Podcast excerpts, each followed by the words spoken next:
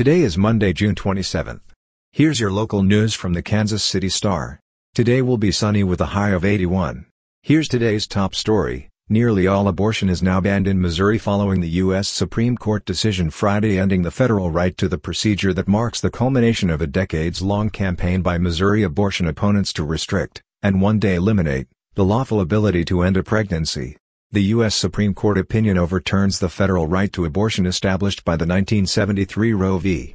Wade decision. Missouri has a trigger law prohibiting abortions except those necessary because of medical emergencies in the event Roe is overturned.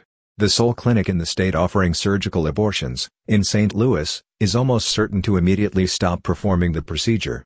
The decision is a historic moment not only for the country but for Missouri, ending nearly half a century of legal abortion in a state with deep anti-abortion roots.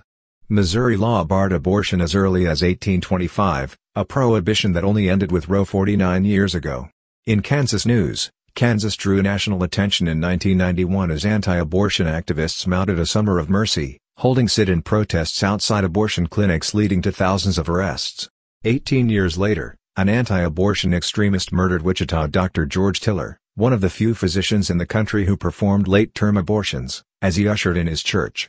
The assassination shocked the country. When it comes to abortion, the spotlight is once again turning to Kansas. In a few weeks, Kansas will become the first state to vote on abortion rights after the U.S. Supreme Court decision overturning Roe v. Wade.